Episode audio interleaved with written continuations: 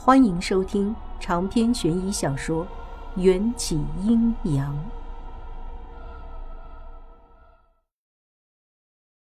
夜里，迎战带我回家，简单收拾了一些行李，搭车前往距离我家最近的西安飞机场。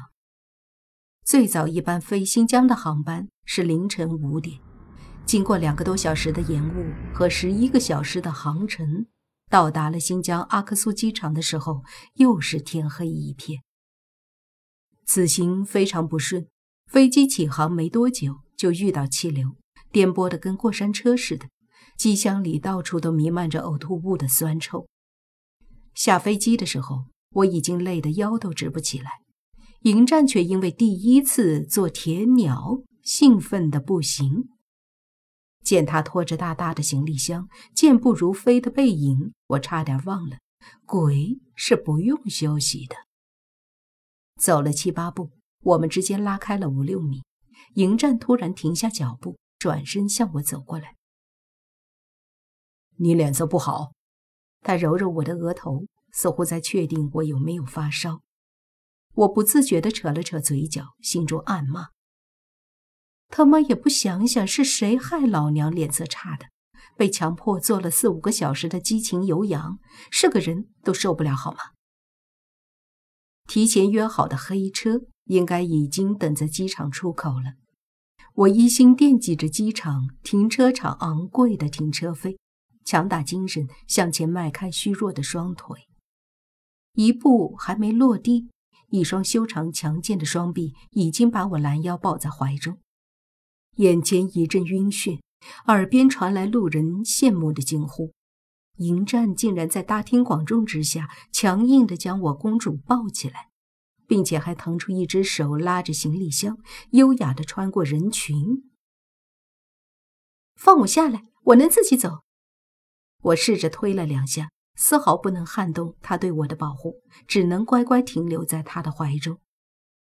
一身古色古香的墨色长袍，一头及腰的青丝流云，一张得天独厚的精致脸孔，一双摄魂夺魄的暮色眼眸。迎战无需过多修饰，扔在人群里就已经很醒目了。这样出色的他，抱着这样平凡的我，这样无所顾虑地走在人潮中，被一双双闪烁的眼睛瞩目着。我的脸涨得通红，不敢和身边的视线接触，埋头躲进迎战的怀中，又怕被他发现我胸口混乱的心跳。我觉得自己好丢脸，正懊恼着，上方传来一阵低沉好听的笑声。仰头看去，迎战精致绝伦的脸孔，在机场明亮的灯光勾勒出一道近乎完美的轮廓。我惊讶地发现，他竟然会因为我的羞涩笑得那么开心。果然是变态暴君，我小声嘀咕了一句。迎战略带惩罚地用下巴蹭了蹭我发烫的额头。你的心跳得那么快，都快跳到我的胸口了。走出机场，预定的车子早已等在接机口。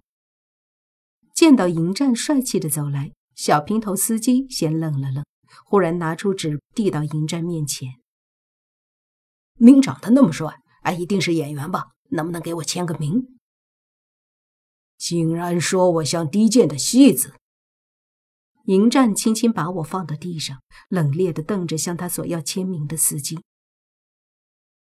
我好像在历史课上读过，古时候。戏子的身份都极其卑微，几乎和奴隶是同样等级的，和现在的演员根本不能相提并论。我连忙一把抱住迎战，才保住了小平头司机的项上人头。去宾馆的路上，我立刻就给迎战补习了当代演员和歌星的社会地位和价值。周杰伦是谁？你提到他的时候，为何两眼发光？我去，周杰伦的醋您老都要吃，我心里都快要炸毛了，还是耐着性子跟他解释。人家是实力派歌手，可红了，年轻女孩大都喜欢他。你也喜欢？我下意识的点点头，点完头又有些后悔了，只怕害了自己的偶像。你想干嘛？迎战微微一笑，轻轻在我耳边吐气。如果这样，为夫就为你做一次戏子。切，谁稀罕呀！我本想调侃一番，却脸红的说话小声的，像蚊子叫。小平头司机一点也不生气，乐呵呵的看着我们，就像在看一对打情骂俏的小情侣。他把我们送到宾馆门口后，竟然还从口袋里摸出一包杜蕾斯，非常诚恳的塞进我手里。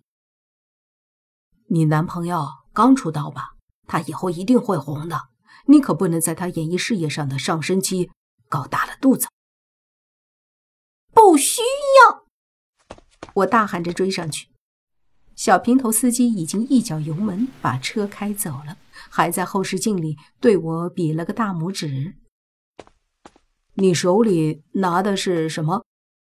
迎战好奇的问我。我这不知道怎么和他解释。想要藏起来，却被他扣住双手，把那玩意儿抽走。迎战快速看了眼包装上的说明，把东西揣进口袋。夫人说的急事，什么急事？此物我们夫妻之间不需要。说这句话的时候，我们已经走到宾馆前台，前台小姐拼命忍着笑，把房卡递给我。我羞得简直想找个地洞钻进去，存着坏心思也想给迎战一点难看，故意问：“不需要你还揣兜里？”迎战邪魅的对我眨眨眼睛。为夫很感兴趣。这回前台小姐再也忍不住了，直接背过身偷笑起来，肩膀笑得一抽一抽的。我脸红的跟猪肝没两样，拉着迎战就往电梯跑。急什么？我哪急了？我把迎战推进客房，他顺手一勾，就把我压在床上。我大老远跑来新疆，可不是来跟你打情骂俏的。我抓住他的领口，紧张的直喘气儿。昨天被这死鬼耗光的力气还没补回来，今天可绝对不能再被他榨干了。迎战深深的凝视我，几秒之后，他才不舍得的放开我。侧躺在我身边，模样很是慵懒。闺房之乐，来日方长。这么差的地方，影响心情。我去，我刚觉得他好像有些体谅我，原来这货竟然是嫌弃我订的宾馆档次不够。我背过身，胸口莫名的很不服气。以后我还就专门订这样的房间了，经济实惠。还能防鬼防色狼。一夜无梦，次日醒来，迎战还保持着侧身看着我的姿势，一只手还霸道的搭在我的腰间。你睡不着？我揉揉眼睛，他宠溺的摇摇头，不舍得睡。这句话让我心里暖乎乎的。吃过早餐。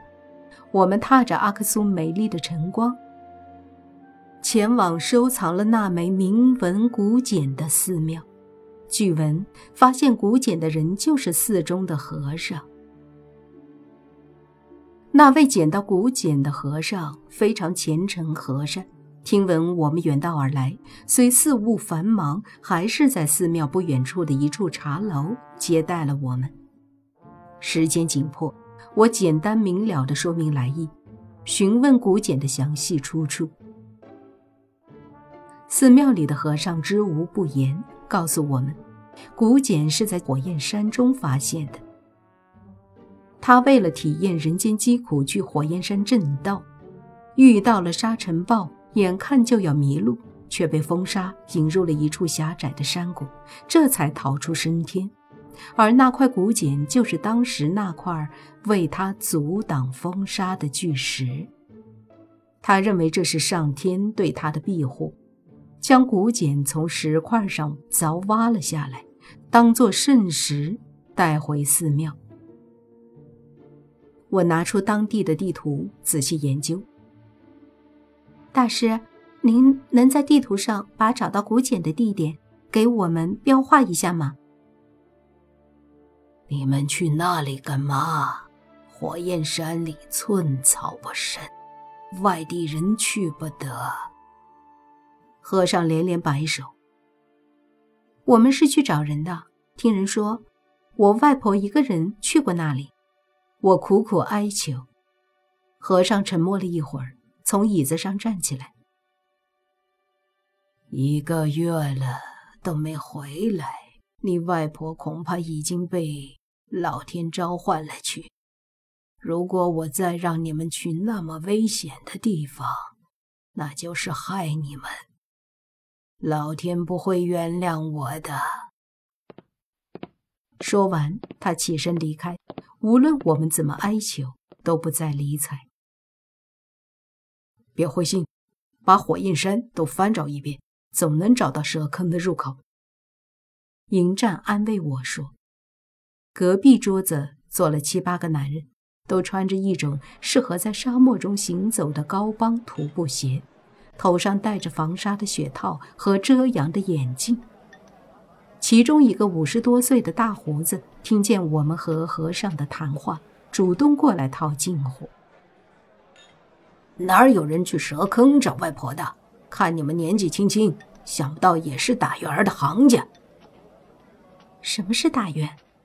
我低声问迎战，迎战不动声色地回答：“大元就是淘金的黑话，这些人八成是去火焰山淘金沙的。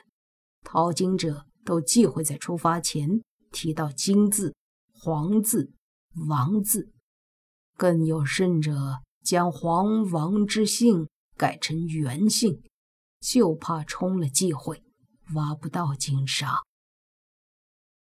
我姓毛，大家都爱叫我毛胡子。咱们既然遇见了，你们不认识路，我这里人手又不够，不如咱们搭伙一起干。毛胡子名副其实的毛发旺盛，不仅胡子长，就连鼻孔里和耳朵的毛都长出足有半厘米。说话的时候带着浓重的鼻音，嗓门非常大。鄙人姓殷，这位是我内人。迎战礼尚往来的自我介绍，似乎深谙江湖规矩。毛胡子见迎战对他爱理不理的，又说：“规矩我懂，自己拿自己的元钱，你不抢我的，我也不抢你的，这样总成了吧？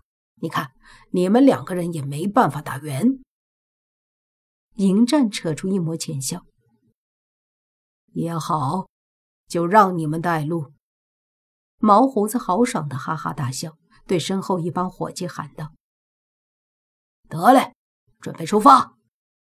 还别说，毛胡子准备的装备还真全：三辆吉普车、两箱子水、十天的口粮和六箱子油，还有一些形形色色我见都没见过的专业设备。混在他们中间，我颇有一些道上人的感受。毛胡子的吉普车是国产货，只有个铁架顶棚，连空调都没有。偏偏白天风跟热浪似的，吹到脸上都有种被烤伤的错觉。我们一群人到达火焰山边界的时候，正是晌午，太阳距离地表最近的时候。看见边界上杵着的那根几十米高的巨型金箍噜棒造型的温度计后。